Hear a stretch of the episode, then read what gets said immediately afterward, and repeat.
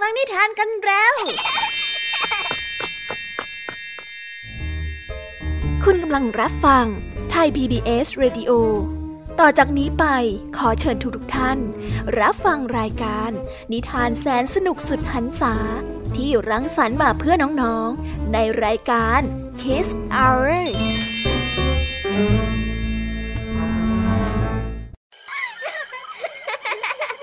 โรงเรียนเลิกแล้ว กลับบ้านพร้อมกับรายการ Kiss Hours โดยบรรยาชยโย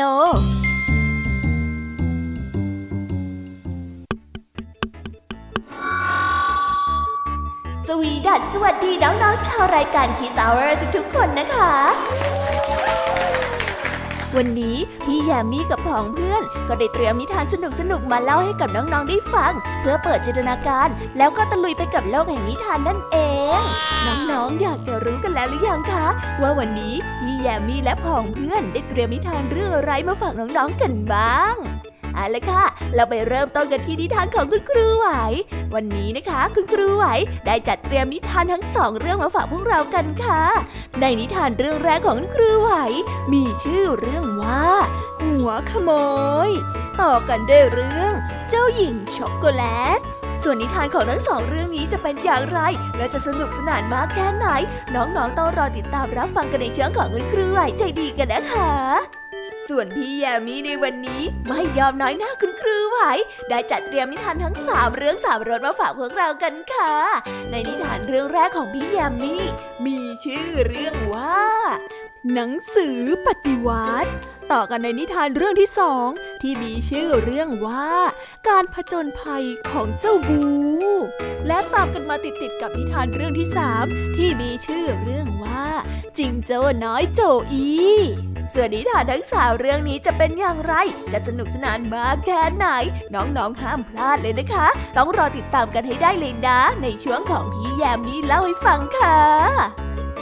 นิทานสุภาษิตในวันนี้ค่ะลึงทองดีกับเจ้าจ้อยก็ได้เตรียมสำนวนมาฝากพวกเรากันอีกเช่นเคย ซึ่งในวันนี้นะคะมากันในสำนวนที่ว่า กรุงศรีอยุธยาไม่สิ้นคนดี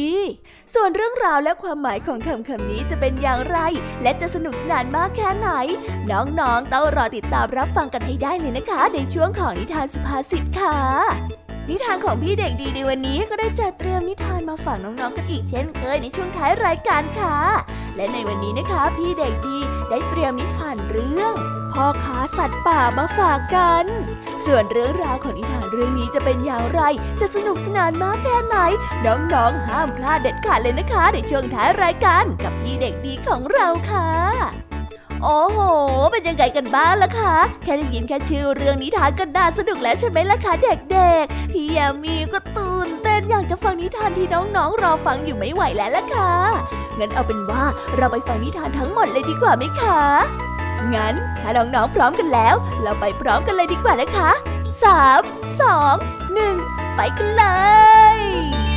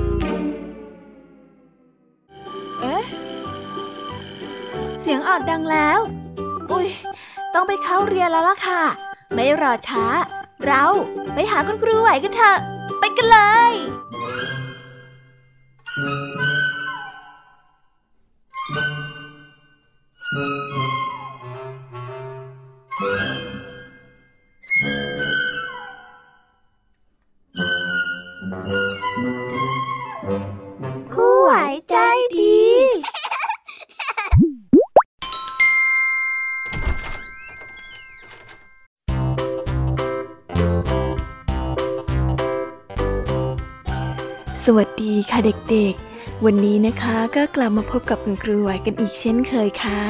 และแน่นอนนะคะ ว่ามาพบกับคุณครูไหวแบบนี้ ก็ต้องมาพบกับนิทานที่แสนสนุกด้วยกันทั้งสองเรื่อง และในวันนี้คุณครูไหว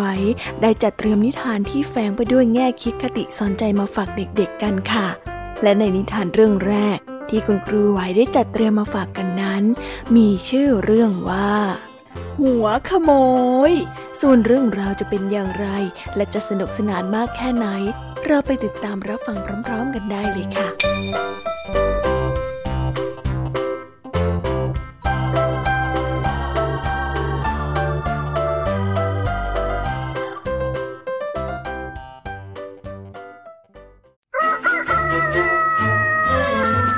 วันต้นเดือนมักจะเป็นวันที่ผู้คนมาจับจ่ายซื้อของกันอย่างมากมาย เพราะว่าเป็นวันที่เงินเดือนออก ร้านค้าที่ใหญ่ที่สุดในเมือง จึงได้จ้างเจ้าหน้าที่ไว้หลายคน เพื่อทำหน้าที่สำหรับสอดส่องดูแล ว่ามีใครหรือว่าผู้ใดจะขโมยสินค้าไปหรือไม่ เพราะในวันที่มีลูกค้าแน่นร้านเช่นนี้ แทนที่จะขายดี กลับปรากฏว่ามักจะมีสินค้าหายไปไม่น้อยเลยทีเดียว บ่ายวันหนึ่งในช่วงต้นเดือน ก็มีเสียงร้องเอะอะมาจากพนักงานคนหนึ่งว่า โอ้ยจับไปด้วยจับไปด้วย ขโมย มีคนมาขโมยของจับตัวไว้แล้ว เมื่อสิ้นเสียงนั้นเจ้าหน้าที่สองถึงสามคน ก็กรูกันเข้ามาหาหญิงสาวผู้แต่งตัวด้วยเสื้อผ้าเก่าๆปอนๆผู้จัดการร้านได้เข้ามาแล้วเอ่ยถามว่า ไหนไหนใครขโมยของอะไรหรอ พนักงานผู้ที่มีหน้าที่คอยดูแลจึงได้ตอบไปว่า เมื่อครู่มีนาฬิกาอยู่สามเรือน วางอยู่ตรงตู้โชว์นะจ๊ะ แต่บัดเนี้ยมันได้หายไปแล้วล่ะค่ะ แล้วเธอเห็นว่าเขาหยิบอะไรไปหรือเปล่าล่ะ ผู้จัดการร้านได้ถามพนักงาน พนักงานได้สายหน้าพลางตอบว่า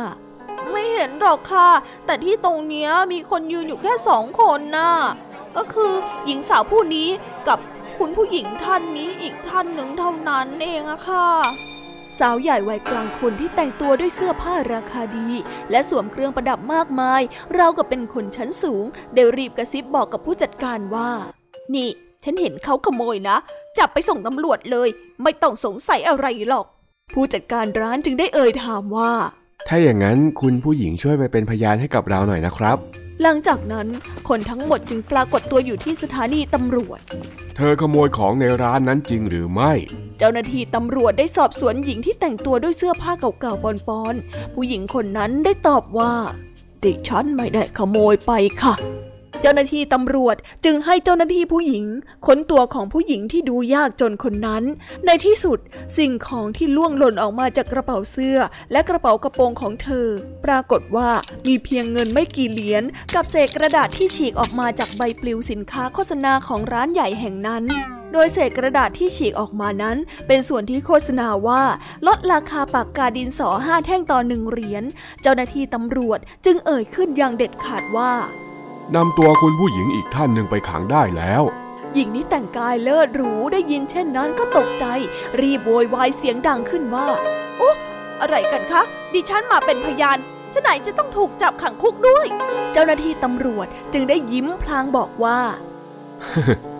เป็นพยานนั้นไม่ต้องถูกจับหรอกครับ แต่การเป็นหัวขโมยนั้นน่ะ เห็นทีจะต้องถูกจับและขังคุกอย่างแน่นอน ครั้นเมื่อเจ้าหน้าที่ผู้หญิง ได้ค้นตัวหญิงสาวที่แต่งกายเลิศหรูดูดี มีฐานะร่ำรวยแล้ว ทุกคนก็ต่างตกตะลึงแทบไม่เชื่อสายตาของตัวเอง ผู้จัดการร้านและพนักงานถึงกับผงะ เมื่อพบว่าในตัวของผู้หญิงที่ดูดีนั้น เต็มไปด้วยสินค้าและของที่ร้านมากมายซุกซ่อนเอาไว้ พร้อมกับป้ายราคาที่ยังติดห้อยอยู่ มีทั้งนาฬิกาสร้อย แหวนและเครื่องประดับที่มีค่าปากกา ไฟแช็ก หรือแม้กระทั่งกล่องบุหรี่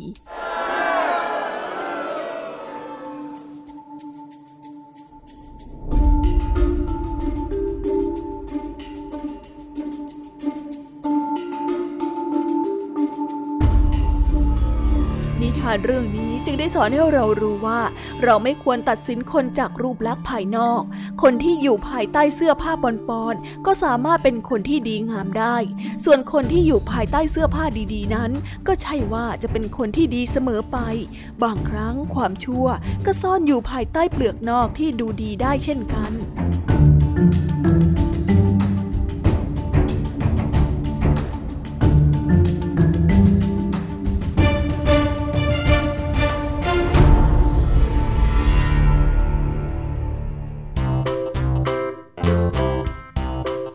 แล้วก็จบกันไปเป็นที่เรียบร้อยแล้วนะคะสำหรับนิทานในเรื่องแรกของคุณครูไหว เป็นไงกันบ้างคะเด็กๆ สนุกกันหรือเปล่าคะถ้าเด็กๆสนุกกันแบบนี้เนี่ย งั้นเราไปต่อกันในนิทานเรื่องที่สองของคุณครูไหวกันต่อเลยนะ ในนิทานเรื่องที่สองของคุณครูไหว คุณครูไหวขอเสนอนิทานเรื่อง เจ้าหญิงช็อกโกแลต ส่วนเรื่องราวจะเป็นอย่างไร เราไปติดตามรับฟังกันในนิทานเรื่องนี้พร้อม ๆ กันเลยค่ะ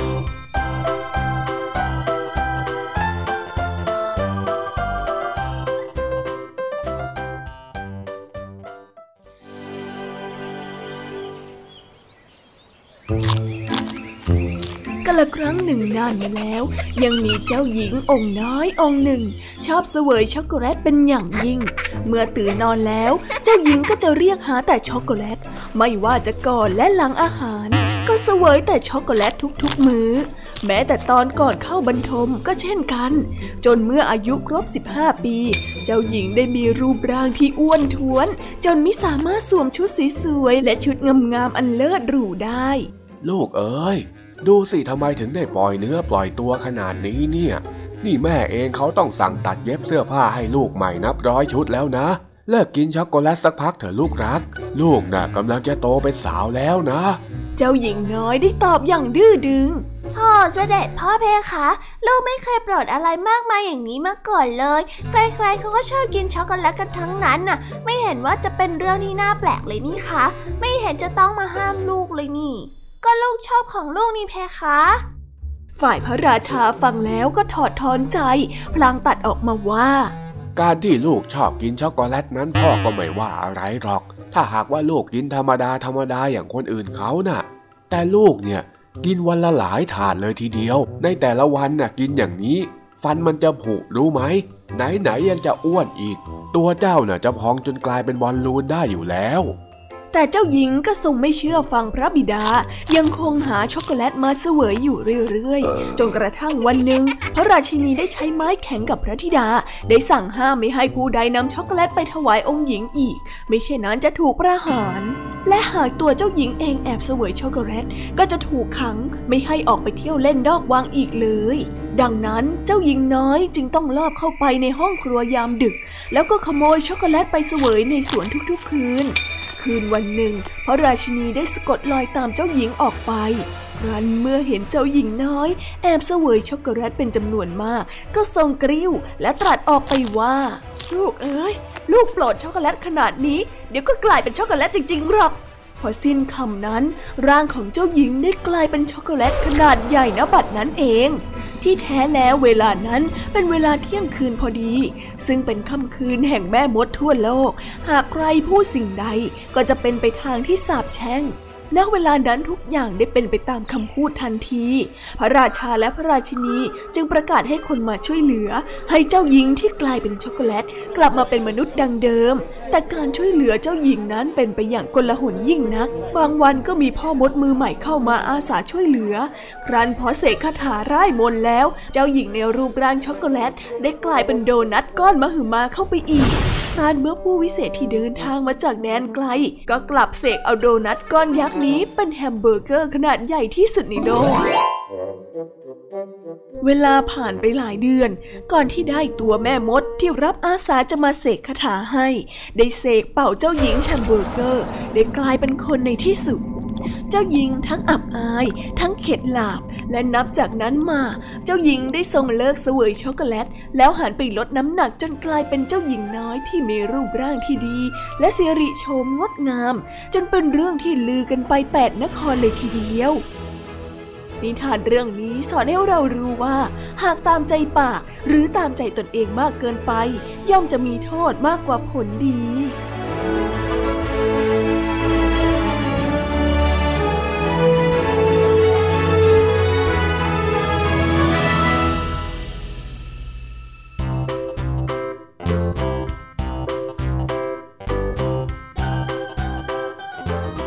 แล้วก็จบกันไปเป็นที่เรียบร้อยแล้วนะคะสำหรับนิทานทั้งสองเรื่องของคุณครูไว้เป็นยังไงกันบ้างล่ะคะเด็กๆ วันนี้เนี่ยสนุกจุใจกันหรือเปล่าเอ่ยมีเด็กๆหลายคนเลยนะคะที่ยังไม่จุใจกัน งั้นเราไปต่อกันในนิทานช่วงต่อไปกันเลยดีกว่าไหมคะเอาละค่ะ งั้นเราไปต่อกันในนิทานช่วงต่อไปกับช่วงพี่แยมมีเล่าให้ฟังกันเลยนะคะ แต่สำหรับตอนนี้เนี่ย เวลาของคุณครูไหวก็ได้หมดลงไปแล้ว งั้นครูไหวต้องขอตัวลากันไปก่อนแล้วนะคะ สวัสดีค่ะ บ๊ายบาย และพบกันใหม่นะคะเด็กๆ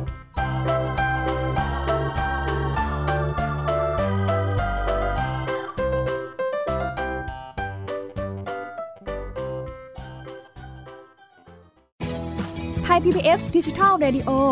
Infotainment for All สถานีวิทยุดิจิทัล จากไทย PBS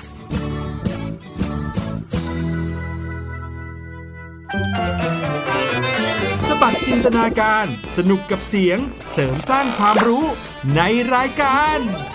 เสียงสนุก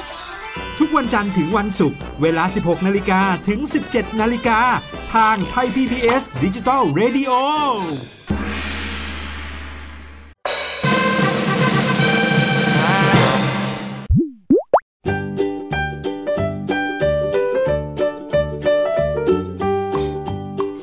สสวัสดีค่ะ น้องๆที่น่ารักทุกๆคนของพี่แยมมี่นะคะ ก็เปิดรายการมาพร้อมกับเสียงอันสดใสของพี่ยมมี่กันอีกแล้ว และวันนี้ค่ะนิทานเรื่องแรกที่พี่ยมมี่ได้จัดเตรียมมาฝากน้องๆนนั้น มีชื่อเรื่องว่า หนังสือปฏิวัติส่วนเรื่องราวจะเป็นอย่างไรจะสนุกสนานมากแค่ไหน เราไปติดตามรับฟังพร้อมๆกันได้เลยค่ะ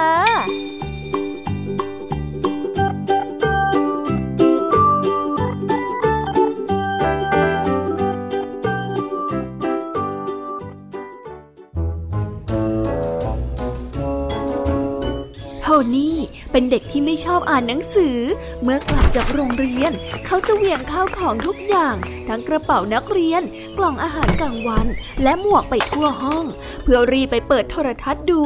หรือไม่ก็ไปเล่นเกมคอมพิวเตอร์ จนแม่ต้องมาตามให้ไปกินข้าวเย็น วันนี้ก็เช่นกัน หลังจากที่โยนข้าวของต่างๆ แล้ว โทนี่ก็จะวิ่งไปเปิดตู้เย็น เพื่อที่จะเอาแซนด์วิชที่คุณแม่นั้นเตรียมไว้ให้มากิน แล้วก็นั่งเปิดโทรทัศน์ดูโอ้ยวันนี้ไม่มีอะไรน่าดูเลยว่าไปเล่นเกมดีกว่า ว่าแล้วก็ไปเปิดคอมพิวเตอร์ในห้องเพื่อเล่นเกมเออเล่นอะไรดีนะ เออเกมนี้ดีกว่าโทนี่ได้ใส่แผ่นเกมเข้าไปในเครื่องคอมพิวเตอร์ ไม่นานก็ส่งเสียงดังติ๊ดติ๊ด โทนี่ไม่รู้ว่า ขณะที่เขากำลังเพลิดเพลินอยู่กับเกมนั้น มีบางอย่างกำลังมองเขาอยู่ หนังสือกว่า 30 เล่มกำลังมองโทนี่อย่างผิดหวัง พวกมันนั้นถูกทิ้งจนฝุ่นนั้นเกาะอยู่บนชั้นหนังสือเป็นปีๆ โดยที่โทนี่นั้นไม่เคยหยิบมาอ่านเลย ขณะที่หนังสืออื่นๆกำลังปลงตกอยู่นั้น หนังสือเรื่องโรบินสันครูโซได้พูดขึ้นว่า นี่พวกนายเลิกเศร้ากันได้แล้ว ถึงเวลาที่เราจะต้องทำอะไรสักอย่างเพื่อให้โทนี่นะหันมาสนใจเรา นายไม่เห็นหรอว่า โทนี่น่ะลืมพวกเราไปแล้วว่า เขาน่ะเอาแต่เล่นเกมกดปุ่มอะไรทั้งวันเลยอะเฮ้ยแล้วจะทำอะไรได้ล่ะ นอกจากนอนรอไปเรื่อยๆให้โทนี่มาหยิบเราไปอ่านเองอะหนังสือนิทานพูดอย่างเศร้าๆ อันนี้จริงอะนะ ฉันก็เบื่อการนอนเฉยๆอย่างนี้เต็มที่แล้วว่า เราอะเกิดมาเพื่อเล่าเรื่องราวที่เป็นประโยชน์ แล้วก็ให้ความสนุกสนานเพลิดเพลินแก่คนอ่านนะ ไม่ใช่มันนอนเฉยเฮ้มันก็จริงของเธอ ฉันก็ไม่รู้เหมือนกันว่าโทนี่น่ะได้ประโยชน์อะไรจากการกดปุ่มเกมนั่นบ้าง เขาน่ะเอาแต่กดยิงสัตว์ประหลาดน่าเกลียดในจอนั้นอยู่ได้ทั้งวันทั้งวี่เอาอย่างนี้ไหมล่ะ ถ้าอย่างนั้นเราต้องมาร่วมมือกัน เพื่อหยุดเจ้าเกมปุ่มกดนั่นให้ได้ แล้วจะทำยังไงอะหนังสือนิทานได้พูดอย่างจนปัญญา นั่นน่ะสิ เธอจะทำยังไงอะเรื่องนี้จะพอช่วยได้ ถ้าพวกเราเดินตัดกระแสไฟได้ เจ้าปุ่มเกมพวกนั้นก็จะหยุดทำงานในทันทีแล้วล่ะ หนังสืออีกเล่มได้บอก โอ้ใช่แล้วใช่แล้ว ถ้าเราตัดกระแสไฟฟ้าได้นะ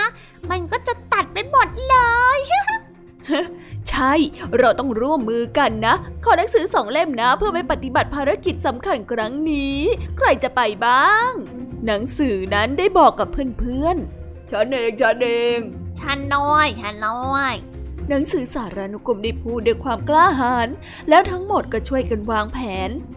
ตกลงทำตามนี้นะทุกคน ได้ได้ได้ ได้ได้ได้ ได้สิแผ โทนี่ไม่ได้ยินเสียงจอกแจกจอแจเหล่านั้นเลย เพราะภาษาของหนังสือเป็นภาษาไร้เสียง และถึงจะมีเสียงอยู่บ้าง แต่เสียงคอมพิวเตอร์นั้นก็ดังกลบไปจนไม่ได้ยินเสียงอะไร หนังสือผู้กล้าหาญทั้งสามเล่ม ต่างพากันมาดูที่ตู้วงจรไฟฟ้าที่ติดอยู่บนผนังโอ้ยสูงจังเลยอะเราจะขึ้นไปได้ยังไงอะหนังสือสารานุกรมได้บอก เออจริงด้วยเนาะอ๋ออ๋อ นี่ฉันนึกออกแล้ว เราต้องปีนขึ้นไปบนตู้นั้น แล้วก็หย่อนตัวลงมายังไงล่ะ หนังสือโรบินสันครูโซได้บอก ทั้งสามเล่มนั้นค่อยๆ ปีนขึ้นไปบนตู้ จากนั้นก็ได้เอาเชือกมาผูกไว้ที่หนังสือเรื่องราวลี้ลับของไฟฟ้า เพื่อให้มันนั้นหย่อนตัวลงไปปิดสวิตช์ไฟได้ เมื่อผูกเชือกเรียบร้อยแล้ว หนังสือทั้งสองเล่มที่เหลือก็ช่วยกันดึงปลายอีกข้างหนึ่งเอาไว้ แล้วปล่อยลงอย่างช้าๆ ขยับอีกนิดเดียวอีกนิดเดียวจะถึงแล้วหนังสือได้ตะโกนบอกเพื่อนพอแล้วพอแล้วพอแล้วพอแล้วเฮ้ยตรงนี้แหละมันได้ตะโกนบอกเพื่อนอีกครั้ง แล้วได้รีเปิดตู้ควบคุมวงจรไฟฟ้าออก ทันทีที่ได้กดปุ่มสีแดง หน้าจอคอมพิวเตอร์ก็ได้ดับวูบไป หนังสือทั้งสามเล่มได้รีบกลับไปอยู่ที่ชั้นตามเดิม โทนี่พยายามกดปุ่มต่างๆ แต่ก็ไม่มีอะไรเกิดขึ้น เขาได้ทดลองเปิดสวิตช์ไฟที่ตั้งอยู่บนโต๊ะทำงานอ้าวเฮ้ยดับนี่นะทำยังไงดีอะกว่าพ่อและแม่จะกลับก็ต้องหกโมงเย็นเฮ้ยทีนี้จะทำยังไงอะเอ้ยทำยังไงทำยังไงทำยังไง อ่านพวกเราสิ อ่านพวกเราสิ อ่าอ่านนพพววกกเราเราสิอ่านพพววกกเราหนังสือได้ร้องกันอย่างเสียงแซ่โทนี่ได้กวาดสายตาไปทั่วห้อง ในที่สุดก็ไปหยุดอยู่ที่ชั้นหนังสือเออไม่มีทางเลือกแฮะ อ่านหนังสือดีกว่า เขาได้บอกกับตัวเองเอ้ยลืมไปเลยนะว่ามีหนังสือเล่มไหนบ้าง เฮ้ยไหนดูสิเฮ้ยเล่มนี้ก็น่าอ่านนะเนี่ย โอ้นี่ปู่ให้มาคิดมาสปีที่แล้วนี่นะ เมาคลีลูกหมาป่า เฮ้นี่แม่ก็ให้ตอนวันเกิดอะเอ้ยหนังสือนิทานสารานุกรมการผจญภัยของทอม เฮ้การผจญภัยของอลาดินกับตะเกียงแก้วเหรอ เฮ้ย นึกไม่ถึงเลยว่าเราจะมีหนังสือมากมายขนาดนี้ฮะโทนี่ได้หยิบหนังสือนิทานออกมากลางอ่าน หนังสือนิทานก็ได้เล่านิทานที่เขานั้นเคยฟังตั้งแต่ยังเล็กให้ฟังอีกครั้ง โดยเสียงที่สดใส เมาคลีลูกหมาป่า ได้พาท่องไปในป่าลึก ซึ่งเขาได้พบกับหมีบาลู เสือดาว และเสือโคร่งเชียร์คานพวกหนังสือต่างพาโทนี่นั้นไปท่องโลกจินตนาการ เวลาช่วงบ่ายนั้นผ่านไปรวดเร็วเหมือนฝัน โทนี่ได้จมอยู่กับกองหนังสือ จนกระทั่ง พ่อและแม่นั้นกลับมา ระหว่างที่กินอาหารเย็นวันนั้น โทนี่ก็ได้เล่าเรื่องราวต่างๆ ในหนังสือให้พ่อและแม่ฟังอย่างตื่นเต้น พวกเขาบอกกับพ่อและแม่ว่า วันหยุดนี้เขาจะไปซื้อหนังสือมาอ่านอีก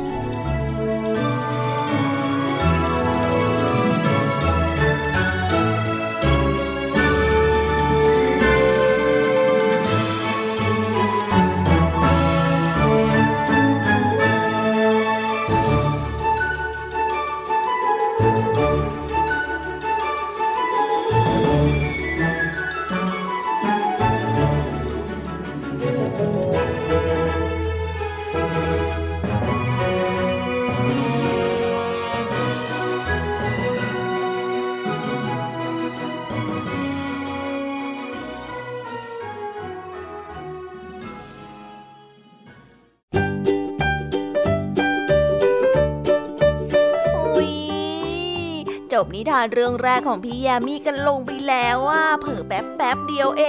ง แต่พี่ยามีรู้นะคะว่าน้องๆออย่างไม่จุใจกันอย่างแน่นอน พี่ยามีก็เลยเตรียมนิทานในวเรื่องที่สองมาฝากเด็กๆกันค่ะ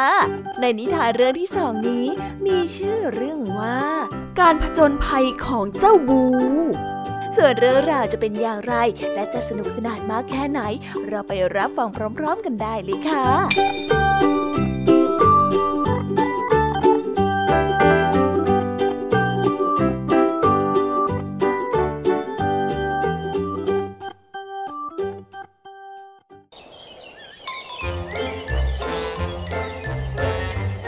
จ้าป่าน้อยบูไม่ทันสังเกตว่า ตอนนี้เย็นมากแล้ว เพราะมันนั้นกำลังเล่นซ่อนแอบอยู่ในกอกก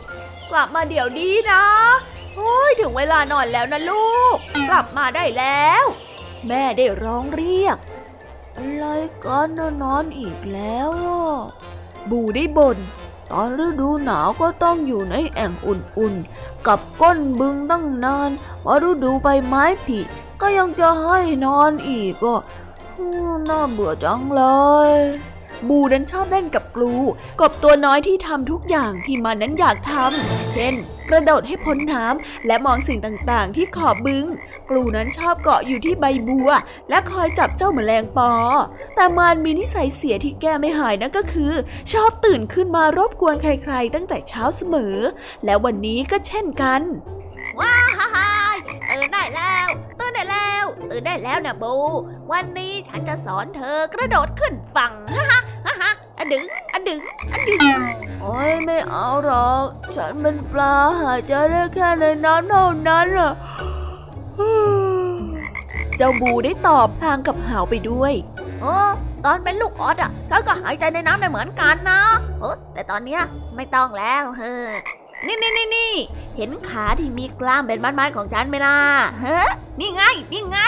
กรูนั้นได้กระโดดจากใบบัวหนึ่งไปอีกใบ เพียงแค่ไม่กี่ก้าวบึงทั้งบึงก็ต้องตื่นได้เสียงของกรู ใครมาส่งเสียงดักเจียวจ้าวแถวนี้เนี่ยปลาชะโดแก่ตัวหนึ่งที่ตวาดว้ายเขาดูไม่เป็นมิตรกับใครเอาซะเลย บูได้กระซิบกระซาบกับตัวเอง ใช่ ใช่แล้ว ใช่แล้ว กลูได้ตอบ พลางกับกระโดดหนีไป บูนั้นพยายามจะตามมันไปโดเซ่ฉันกระโดดได้แล้วฮ่าฮ่าสักวันน่ะฉันจะไปถึงทะเล นายเชื่อฉันไหมทะเลเหรอ นายจะไปถึงทะเลได้จริงๆเหรอกลูทะเลคือความฝันของบู มันอยากจะเห็นมหาสมุทรและได้กลิ่นทราย และก็ดูปูเสฉวน มันสงสัยว่าสาหร่ายในทะเลนั้น จะอ่อนนุ่มเหมือนตะไคร่ในบึงหรือไม่ เป็นไปไม่ได้หรอก รู้หรือเปล่าว่าน้ำทะเลน่ะมันเค็มเค็มเค็มเค็มเค็มเค็มมันน่าจะทำให้แสบไปทั้งตัว เฮ้ย แล้วสายเนี่ยมันก็จะบาดตัวเธอด้วยนะ กลูได้ตอบโอ้แต่ฉันอยากเห็นทะเลจริงๆนะ ฉันน่ะจะต้องไปให้ได้เลย บูได้ดื้อดึง นกนางแอ่นตัวหนึ่งได้ตื่นขึ้น เพราะว่าเสียงเถียงกัน มันได้บินจากทะเลมาพักผ่อนในบึง มันบอกกับบูและกลูว่า เจ้าหนูเอ๋ยลุงน่ะไปเที่ยวมาหมดแล้ว ทั้งแม่น้ำทั้งทะเลไม่มีที่ไหนสุขสบายเหมือนที่นี่หรอก แม่น้ำน่ะยาวมากมีกระแสเชี่ยวมาก แล้วก็ยังมีปลาที่ดุร้ายด้วยนะ เมื่อพูดจบ นกนางแอ่นก็ได้บินจากไป ทิ้งให้ทั้งสองนั้นคุ้นคิดอย่างหนัก ตอนสายบูได้ออกจากบ้านอย่างกระวนกระวาย พ่อแม่จะว่ายังไงนะช่างเถอะ เราจะไปผจญภัย แล้วก็ว่ายน้ำไปอีกฝั่งบึงเฮ้ยน้ำก็เริ่มไหลแรงขึ้นแรงขึ้น เฮ้ย มันเห็นทางออกสู่แม่น้ำแล้วหนึ่งสองสามอุ๊ยน้ำเย็นจังเลยเอ้ย เราจะนอนที่ไหนดีล่ะ มันได้พึมพำกับตัวเอง ในขณะนั้นมันได้เห็นบีเวอร์ตัวหนึ่งถลายตัวลงมาจากตะลิ่ง มันมีขนที่ยาว และหางที่แบนทรงพลังที่ใช้ว่ายน้ำได้ สวัสดี หลงทางมาหรือยังไงล่ะเจ้านะบีเวอร์ได้ถาม ฉันกำลังเดินทางไกล ฉันอยากไปดูทะเล ถ้าอย่างนั้นไปพักที่บ้านฉันก่อนไหมล่ะ บูจึงได้พักที่บ้านของบีเวอร์ จนเช้าก็ได้ออกเดินทางต่อ ในระหว่างทางบูนั้นได้พบกับปลาต่างๆ หนึ่งในนั้นก็คือฟริป ปลาหมอ ซึ่งชวนบูนั้นร่วมทางไปจนถึงปากน้ำซึ่งแม่น้ำนั้นไหลพุ่งลงสู่ทะเล ทั้งสองนั้นตีลังกาเล่นกัน2อถึงสรอบและในที่สุดมันก็มองเห็นระลอกคลื่นที่น่าตื่นตาตื่นใจของมหาสมุทรเราแยกกันตรงนี้นะฟลิปได้พูดขอบใจมากนะ ฉันจะไม่ลืมเธอเลยลาก่อนนะฟลิป bye bye ลาก่อนโชคดีนะ บูได้มาถึงทะเล ทันใดนั้นคลื่นลูกใหญ่ก็ซัดมันจนลอยละลิ่วไปค้างในแอ่งน้ำอุ่น ที่มีหอยแมลงภู่เต็มไปหมด มันได้ตัดสินใจรอคลื่นพามันไปอีกที่หนึ่ง โดยที่ไม่รู้ว่ากว่าน้ำทะเลนั้นจะขึ้นก็กินเวลาไปหลายชั่วโมง บูนั้นรอจนหลับไป เสียงคลื่นได้กระทบฝั่งปลุกให้ตื่น น้ำทะเลนั้นขึ้นแล้ว มันได้ปล่อยตัวลอยไปตามคลื่นผ่านฝูงปลาที่สวยงามฝูงหนึ่ง พวกมันนั้นมีสีเขียววอมฟ้าอยู่ที่หลัง มีสีเงินที่ท้อง แต่พวกปลานั้นไม่พูดกับมันเลยสักคำเดียวปลาน้ำเค็มนั้นเริ่มทำให้บูนั้นรู้สึกไม่สบายใจ ใครก็ได้ช่วยที มันได้ร้อง สวัสดีจ้า เธอใช่ไหมที่ร้องให้ช่วยเมื่อกี้หอยเชลตัวหนึ่งได้ถามใช่จ้าฉันมาจากบึง เพราะฉันอยากเห็นทะเล แต่ตอนนี้ฉันอยากกลับบ้านแล้ว อ๋อเข้าใจละเดี๋ยวฉันจะหาวิธีให้เธอเองนะหอยเชลได้พูด พร้อมกับขยับฝาของมัน ซึ่งบูรู้สึกดีขึ้นมาบ้าง และได้นอนหลับไป รุ่งเช้าเสียงร้องไห้คล่ำครวญได้ปลุกมันให้ตื่นอีกครั้ง เออใครร้องไห้น่ะ บูได้แข็งใจถาม มันได้เข้าไปใกล้ๆอย่างช้าๆ ก็ได้เห็นอวนอันใหญ่มหึมาลอยเข้ามา บนเรือหาป่า ลูกเรือได้ช่วยกันยกอวนขึ้น เสียงร้องครวญครางของป่าที่ถูกจับทำให้บูนั้นเสียขวัญ ช้าไม่ได้แล้ว มันต้องบอกกับหอยเชลส์ นั่นไง เธออยู่ตรงนั้น เออ นี่นี่ฉันเองฉันไง ปลาน้ำจืดที่ชื่อบู มีเสียงดังออดแอดเบาๆ แล้วฝาหอยก็ได้เปิดออก บูได้เห็นบางสิ่งบางอย่างออกมาจากเปลือกหอย นั่นคือนางเงือกสาวตัวเล็กๆตัวหนึ่งนั่นเองอ๋อฉันคิดว่าฉันอาจจะช่วยเธอได้นะ เงือกแสนสวยได้พูด อืม เอาอย่างนี้อดทนรอให้น้ำขึ้นก่อนนะ แล้วฉันน่ะจะช่วยเธอ นางเงือกได้ร้องเพลง เสียงของเธอนั้นนุ่มนวลไพเราะชวนให้บูนั้นหลงไหล นางเงือกกับบูได้ถูกชะตากันมาก บูนั้นได้ขอให้เธอไปอยู่ด้วยกันในบึง เอ้ย ฉันเสียใจด้วยนะบู ฉันอยู่ในน้ำจืดไม่ได้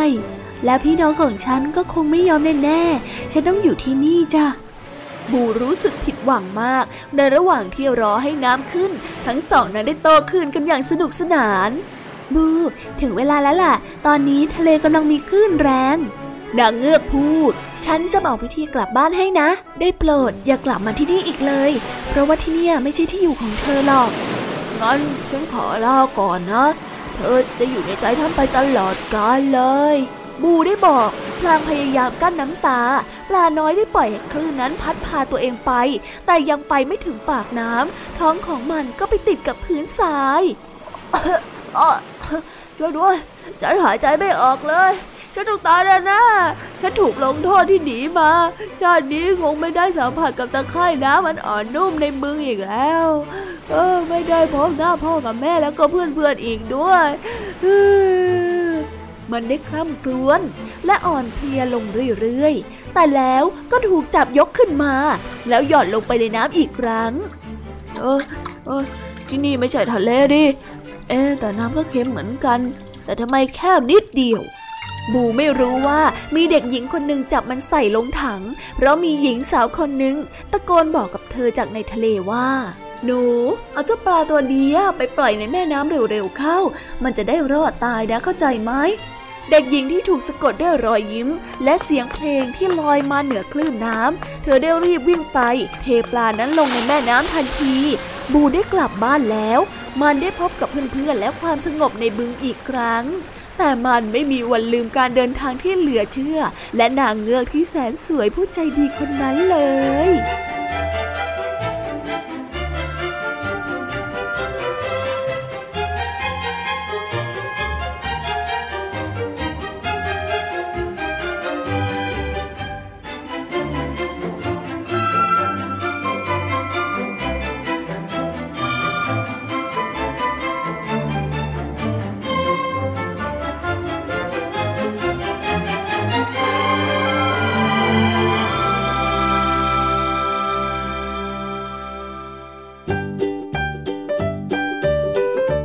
แล้วก็จบกันไปแล้วนะสำหรับนิทานในเรื่องที่สองของพี่ยามี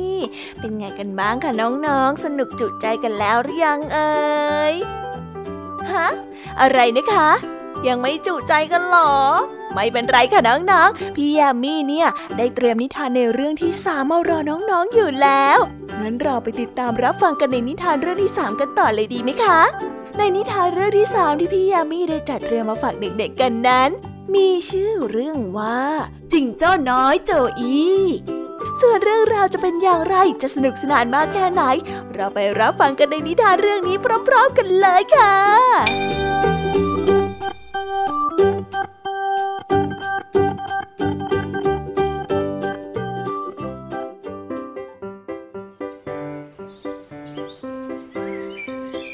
ช้าวันหนึ่ง ขณะที่จิงเจ้าน้อยโจอีกำลังกระโดดโลดเต้นอยู่หน้าบ้าน มันได้เห็นคุณน้าแข่งก้า เพื่อนบ้านของมันที่เดินผ่านมา คุณน้าแข่งก้าไม่เหมือนกับจิงเจ้าตัวอื่นๆ โจอีไม่เคยเห็นเธอกระโดดเลย คุณน้าแข่งก้ามักจะค่อยๆเดินอย่างช้าๆทีละก้าวทีละก้าวทำไมคุณน้าแข่งก้าถึงไม่กระโดดดึงๆเหมือนเรานะ แปลกจังเลย จะเป็นลูกจิงโจ้หรือเปล่านะ ถ้าหากว่าเป็นอย่างนั้นจะต้องเป็นลูกจิงโจ้ยักษ์แน่ๆเลย ถุงหน้าท้องของน้าถึงได้โตขนาดนี้นะ่ะโจอี้ได้พูดกับตัวเอง นอกจากจะมีท่าเดินที่แปลกประหลาดไม่เหมือนใครแล้ว คุณน้ายังมีถุงหน้าท้องที่ใหญ่โตมหึมากว่าจิงโจ้ตัวอื่นๆ โจอี้สงสัยมากว่าในท้องกลมๆนั้นมีอะไรซ่อนอยู่ แต่โจอี้ก็ไม่เคยเห็นแม้แต่ปลายหูโผล่ออกมาจากถุงนั้นเลยสักครั้งเดียว โจอี้นั้นได้เก็บความสงสัยไว้ไม่ได้นานอีกแล้ว มันจึงได้ตัดสินใจกระโดดเข้าไปหาคุณน้าแข่งก้า เพื่อถามให้รู้เรื่อง สวัสดีครับน้าแข่งก้า สวัสดีจ้าโจอี้คุณน้าแข่งก้าได้ตอบเอ่อคุณน้าครับ ผมสงสัย โจอี้พูดไม่ทันจบ คุณน้าแข่งก้าก็ได้รีพูดขึ้นว่า เออ พอดีวันนี้นะมีธุระไม่มีเวลาคุยด้วยหรอกนะจ๊ะ เอาไว้วันหลังค่อยคุยกันนะ แล้วคุณน้าก็ได้รีบเดินไป ปล่อยให้โจอี้นั้นยืนสงสัยต่อไป วันรุ่งขึ้น หลังจากที่คิดมาทั้งคืน โจอี้จึงได้ตัดสินใจไปที่บ้านของคุณน้าแข่งก้า เพื่อสืบดูให้รู้ว่าในถุงหน้าท้องของคุณน้านั้นมีอะไรซ่อนอยู่ พอไปถึง มันก็ได้แอบดูตรงรูกุญแจ และสิ่งที่ทำให้มันแปลกใจมาก ที่แท้คุณน้าก็แบกเหรียญทองพวกนี้เอาไว้นี่เองมิน่าล่ะ คุณน้าถึงกระโดดไม่ไหวเนี่ย คุณน้าแข่งกากำลังหลับอยู่ข้างๆเหรียญทองกองโตเบอร์เริ่มเทิมคุณน้าแข่งก้าเนี่ยน่าสงสารจังเลย มัวแต่เฝ้าระวังเหรียญทองจะไปไหนก็ต้องแบกไปด้วย แล้วก็ทำให้กระโดดไม่ได้เหมือนกับจิงโจ้ตัวอื่นๆ โจอี้ได้คิด หลายวันผ่านไป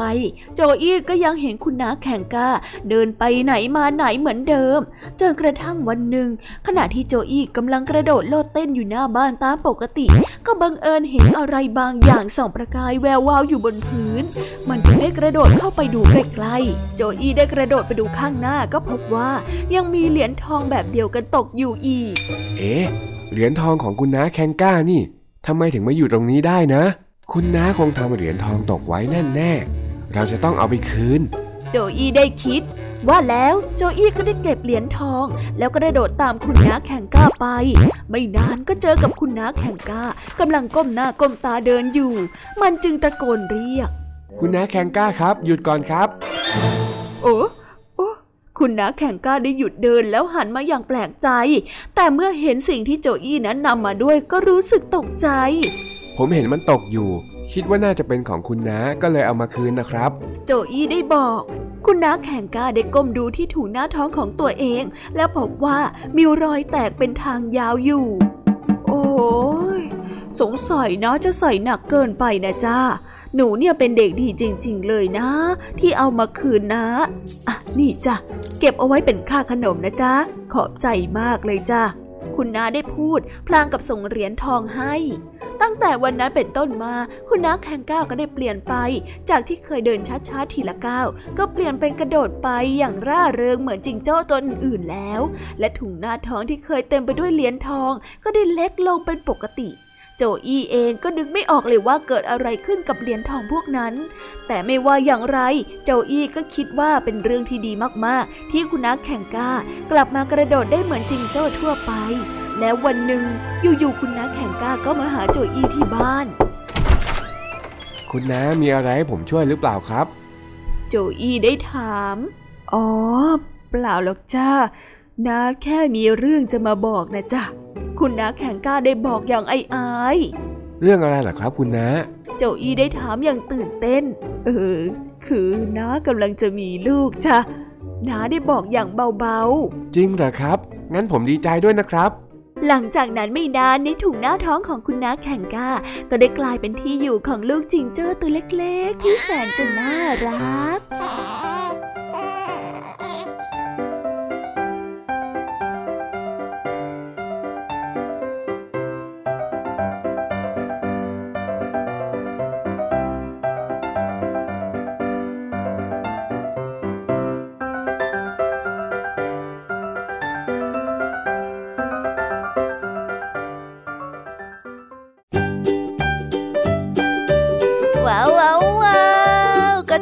เป็นที่เรียบร้อยแล้วนะคะสำหรับนิทานของพี่ยามีเป็นไงกันบ้างคะเด็กๆ ได้ข้อคิดาคติสอนใจอะไรกันไปบ้าง อย่าลืมนำไปเล่าให้กับเพื่อนๆที่โรงเรียนได้รับฟังกันด้วยนะคะ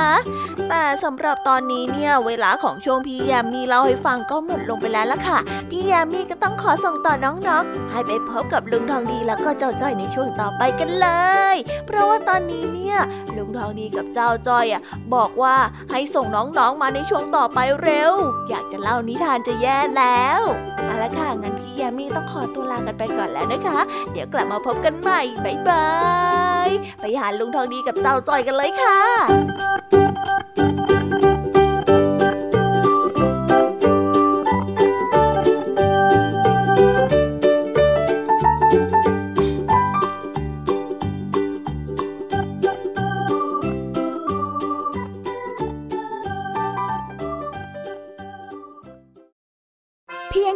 สมาร์ทโฟน ก็ฟังได้ไทย PBS ดิจิทัล Radio สถานีวิทยุดิจิทัลจากไทย PBS เพิ่มช่องทางง่ายๆ ให้คุณได้ฟังรายการดีๆ ทั้งสดและย้อนหลัง ผ่านแอปพลิเคชันไทย PBS Radio หรือเวอร์ไบเว็บดอทไทยพีบีเอสเรดิโอคอมไทยพีบีเอสดิจิทัลเรดิโออินฟอร์เทนเมนต์ for all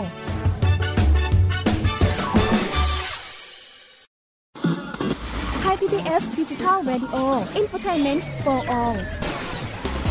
สถานีที่คุณได้ทั้งสาระและความบันเทิง บนขึ้นระบบดิจิทัล ทุกวัน 6 โมงเช้าถึง 3 ทุ่ม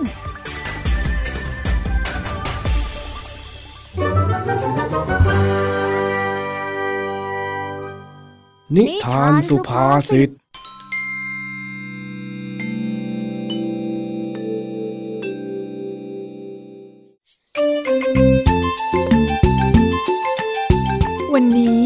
จ้อยได้ตามลุงทองดีมาที่โรงพยาบาลด้วยการนั่งรถไฟ แต่ก็ได้เกิดเรื่องขึ้น เมื่อเจ้าจ้อย ดันทำกระเป๋าเงินของลุงทองดีหาย อ้าว เป็นเรื่องละสิทีนี้ แล้วอย่างนี้ทั้งสองคนจะทำยังไงกันต่อละเนี่ย เรามาติดตามกันในนิทานสุภาษิตกันเลยค่ะลุงทองดีจ้อยขอสะพายย่ามของลุงทองดีหน่อยสิ มันเท่ดีอะ อืม เท่อะไรของเองนะ ย่ามพระเนี่ยนะ เอ็งอยากจะเป็นเด็กวัดเหมือนข้าหรือยังไง น่า มันเท่ดีอะจะขอสะพายย่ามของลุงทองดีหน่อยนะนะนะนะนะนะแต่ในย่ามของข้าเนี่ยมันมีทั้งยา มีทั้งเงินเลยนะ ข้าจะไว้ใจเองได้ไหมเนี่ย โอ้โห ไว้ใจได้สิลุง นี่จ้อยเลยนะ ระดับจ้อยเนี่ยยังมีอะไรให้น่าเป็นห่วงอีก ก็เพราะว่าเป็นเองนี่แหละ ข้าถึงไม่ไว้ใจนะไอ้จ้อย โอเค ไม่เป็นไร ลุงไม่ไว้ใจจอยก็ไม่เป็นไรจอยก็แค่ อยากจะช่วยลุงทองดีถือย่ามจะได้ไม่หนักความเป็นห่วงของจอยนี่มันคงไม่น่าไว้วางใจจริงๆนั่นแหละจ้ะอะดูมันพูดเข้าเอาเอาเอาอยากถือก็เอาไป ดูแลดีๆด้วยล่ะเย่จอยสะพายยามจอยสะพายยามเท่สุดๆไปเลยอะเฮ้ยเอ็งเนี่ยนะ ไม่รู้เลยว่าสลดจริงหรือสลดเล่น แสดงเก่งเหลือเกินชมแบบนี้จอยก็เขินนะสิจ้าลุง ข้าไม่ได้ชมสักหน่อย หลังจากนั้น รถไฟกลับบ้านก็มาจอดเทียบชานชลา ทั้งคู่ได้นั่งรถไฟกลับบ้าน บนรถไฟทั้งเจ้าจ้อยและลุงทองดี ต่างพากันหลับทั้งคู่ เพราะว่าความเหนื่อยจากการเดินทาง จากนั้นก็ถึงสถานีที่บ้านนาป่าดอน เอ้ยเมื่อยจริง ๆ เลย เดินทางเนี่ย ดีนะที่ข้าต้องไปหาหมอแค่เดือนละครั้ง ถ้ามากไปกว่านี้ข้าตายเพราะเส้นยึดจากการนั่งรถนานๆแน่เลยลุงทางดีนี่บ่นเป็นคนแก่เลยอะ อ้าว ก็ข้าแก่แล้วนี่ว่าเฮ้ย ไปกลับบ้านกันเถอะ เอากระเป๋าย่ามของข้ามาสิเอ้ยเอ้ยเอ้ยลุป๋ายามลุง เอาไปแล้วหรือเปล่าจ๊ะ ข้าจะเอามาได้ยังไงล่ะฮะ ก็เองเอาไปถือไว้น่ะ คือตตต ตอนนี้กระเป๋ายามของลุงทองดีไม่ได้อยู่ที่จ้อยแล้วอะจ๊ะนั่นไงนั่นไง จนได้ และแล้วสิ่งที่ข้ากลัวมันก็เกิดขึ้น เฮ้ย ไอ้จ้อยข้าจะบ่นเองยังไงดีฮะเนี่ยวนยังไงก็ได้จ้อยยอม แต่จ้อยไม่ได้ตั้งใจถ้าทำหายนะลุงเออ ข้ารู้ว่าเองน่ะไม่ได้ตั้งใจ แล้วข้าก็ไม่บ่นอะไรเองหรอก บ่นไปก็ไม่เกิดประโยชน์อะไรทั้งนั้น เราจะทำยังไงดีล่ะจ๊ะลุงก็เดินหาสิวะ หาแถวแถวๆนี้นี่แหละ บางทีเองอาจจะทำร่วงไว้บนพื้นแล้วมีคนเก็บให้ก็ได้ ถ้าเขาเก็บได้เขาก็เอาไปหมดอะสิลุงในกระเป๋านั้นน่ะมีทั้งเงินแล้วก็มีของมีค่าเยอะแยะเลยนะ เฮ้ย เอาเหอะ กรุงศรีอยุธยาเนี่ยไม่สิ้นคนดีหรอก ฮะ อะไรนะลุง เราไม่ได้ไปจังหวัดอยุธยานะจ๊ะ ไม่ใช่โว้ย กรุงศรีอยุธยาไม่สิ้นคนดีเนี่ย เป็นสำนวนที่หมายความว่า เมื่อถึงคราวที่บ้านเมืองนั้นๆ เกิดความยากลำบาก ก็ยังเหลือคนดีมีความสามารถมาช่วยกอบกู้มันก็เหมือนกับตอนนี้ที่เรากำลังลำบาก แล้วก็คงจะมีใครสักคนหนึ่งช่วยไว้ได้นั่นแหละนะ อ๋อ อย่างนี้นี่เอง งั้นจอยจะช่วยลุงทองดีหานะจ๊ะ ได้ได้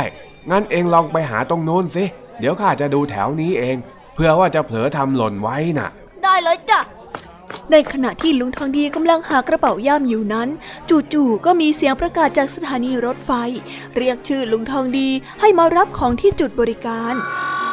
โปรดทราบนายทองดีได้ทำกระเป๋าย่ามหล่นไว้ที่บริเวณสถานีรถไฟ หากได้ยินเสียงนี้ ขอให้มาติดต่อรับกระเป๋าย่ามคืนที่จุดบริการค่ะ ขอบคุณค่ะ นั่นไงเห็นไหมไอ้จ้อยข้าบอกแล้วว่ากรุงศรีอยุธยาน่ะไม่สิ้นคนดี ต้องมีคนเก็บได้และเอาไปฝากไว้ที่เจ้าหน้าที่แน่ ๆ เลยสุดยอดไปเลย ไปรับกระเป๋าย่ามกันจ้ะลุงทองดี เออเออเออไปไปจะได้รีบกลับบ้านกันข้าหิวข้าวจะแย่อยู่แล้วเนี่ย งั้นเดี๋ยวจ้อยช่วยสะพายย่ามอีกทีนะจ๊ะ เองยังจะมีหน้ามาขอถือยามอีกเหรอฮะไอ้จ้อย น่าลุง ให้โอกาสจ้อยอีกสักครั้งหนึ่งนะจ๊ะ ไม่เอาไม่เอาไม่เอา ไปไปโอ้โหน่านะลุง อย่างน้อยจ้อยก็ช่วยแบ่งเบาภาระลุงนะ ไม่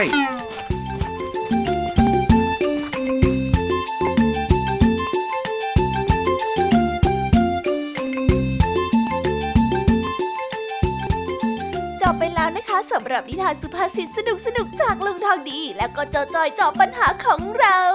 แต่เดี๋ยวก่อนนะคะน้องๆ อย่าเพิ่งรีไปไหนนะคะ เรายังมีนิทานแสนสนุกจากน้องเด็กดีมารอน้องๆอยู่แล้ว ถ้าน้องๆพร้อมกันแล้ว เราไปฟังนิทานจากพี่เด็กดีกันเลยค่ะ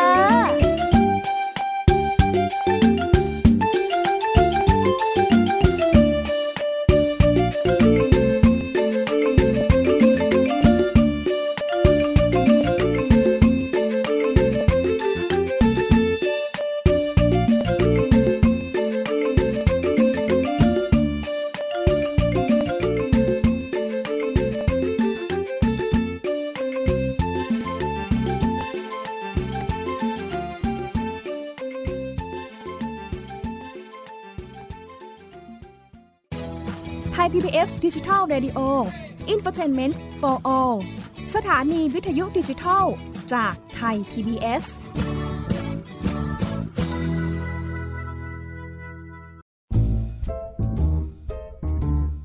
นิทานเด็กดี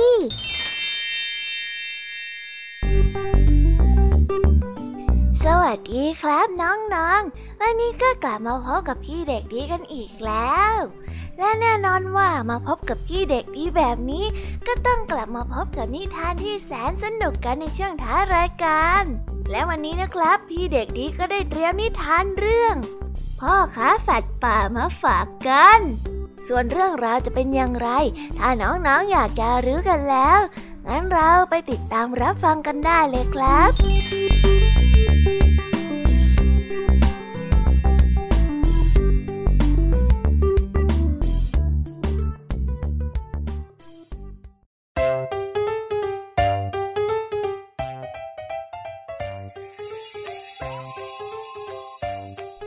แล้ว ยังมีชายผู้หนึ่ง มีอาชีพรับสัตว์ป่าจากนายพรานมาขายคราวหนึ่ง เขาได้เสือลายพลาดก้อนกับลิงตัวหนึ่งมาจากนายพราน ที่นำมาขายในราคาที่ไม่แพงนักพ่อค้าจึงได้ซื้อไว้ และจับสัตว์ทั้งสองเอาไว้ในกรงขนาดใหญ่ ซึ่งแบ่งครึ่งตรงกลางเป็นสองห้อง วันหนึ่งขณะที่พ่อค้านั้นกลับมาถึงบ้าน ลูกชายคนเดียววัยหกปีของเขาก็ได้เข้ามาบอกกับเขาว่า พ่อจ๊ะ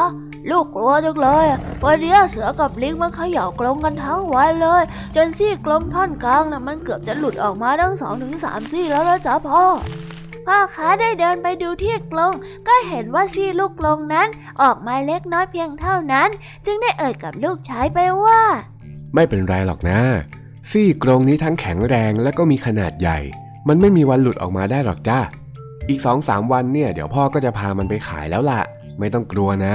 วันต่อมาผู้ที่เป็นภรรยาก็ได้เอ่ยกับพ่อค้าสัตว์ป่าว่า พี่จ๊ะวันนี้เสือกับลิงมันคำรามใส่กันตลอดทั้งวันเลย มันเขย่าซี่กลงทั้งวันจนน่ากลัวมากเลยจ้ะ เมื่อกี้น้องไปดูก็เห็นว่าซี่กลงแผ่นที่ขั้นระหว่างกลางน่ะ มันเกือบจะหมดแล้วนะพี่ น้องอะ่ะ ได้เข้าไปดูว่าซี่กลงนั้นหลุดหรือเปล่า มันก็ได้หันมาขู่น้องจนลูกของเราน่ะ ร้องไห้เลยจ้ะพ่อค้าฟังดังนั้นได้เดินไปที่กลงของเสือกับลิง ก็ได้เห็นว่าแผ่นลูกกลงที่ขั้นระหว่างกลางนั้น หลวมและคอหลายซี่ เขาจึงได้เอ่ยขึ้นว่า มันไม่หลุดหรอกหน้าเธอ ถึงจะหลุดมันก็เป็นแค่ลูกกลงที่ขั้นกลางเท่านั้นแหละ ยังไงซะมันก็หลุดออกมาไม่ได้หรอก เดี๋ยวพรุ่งนี้เนี่ยพี่ก็จะขนมันไปแล้วแหละ รอพวกเก้งกวางอีกชุดหนึ่งซึ่งจะมาถึงในพรุ่งนี้เช้า จะได้ขนไปพร้อมกันทีเดียวไม่ต้องเสียค่าขนส่งหลายครั้งนะ่ะ ไม่ต้องกลัวนะ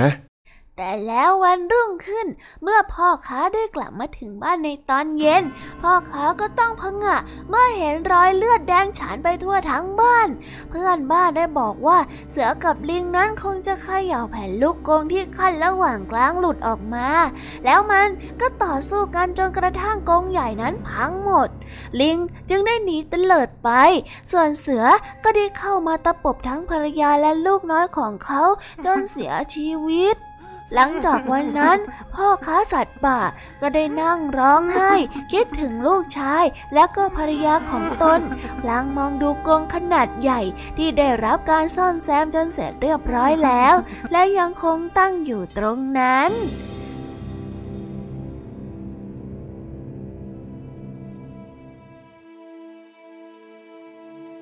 นิทานเรื่องนี้จึงได้สอนให้เรารู้ว่า สิ่งที่เสียหายเพียงเล็กน้อย หากรีบแก้ไขตั้งแต่แรก ย่อมดีกว่าการปล่อยให้กลายเป็นเรื่องที่เสียหายใหญ่โต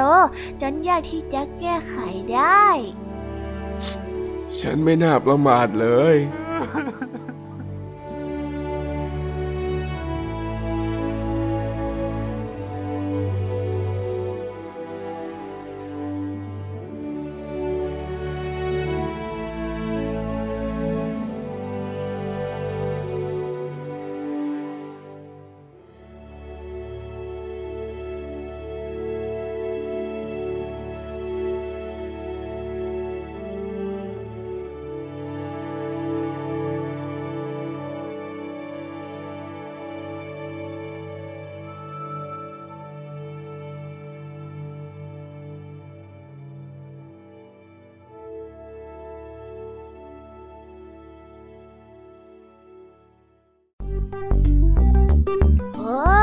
แล้วก็จบกันไปเป็นที่เรียบร้อยแล้วนะครับสำหรับนิทานของพี่เด็กดีในวันนี้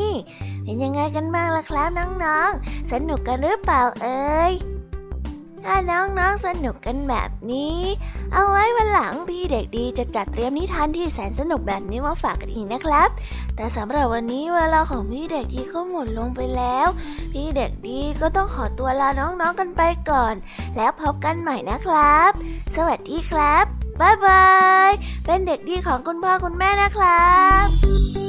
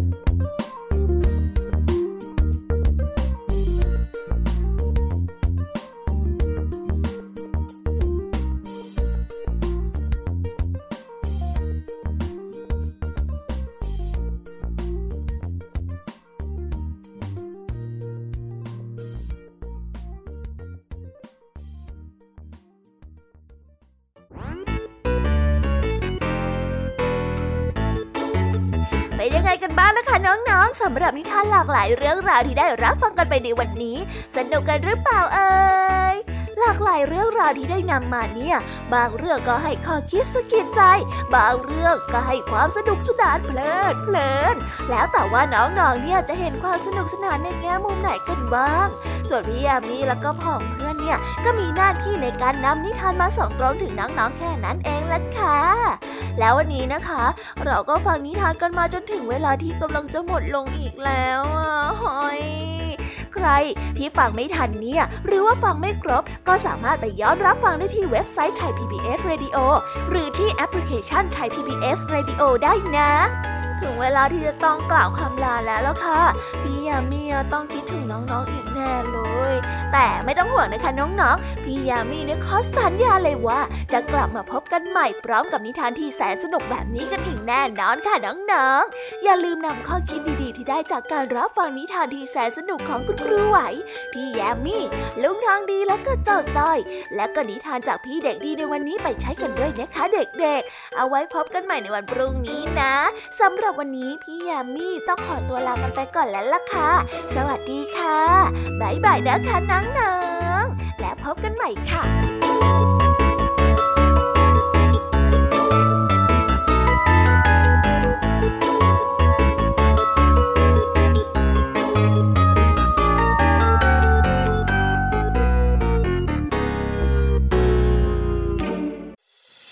ติดตามรับฟังรายการย้อนหลังได้ที่เว็บไซต์และแอปพลิเคชันไทย PBS Radio ไทย PBS ดิจิทัล Radio วิทยุข่าวสารสาระ เพื่อสาธารณะและสังคม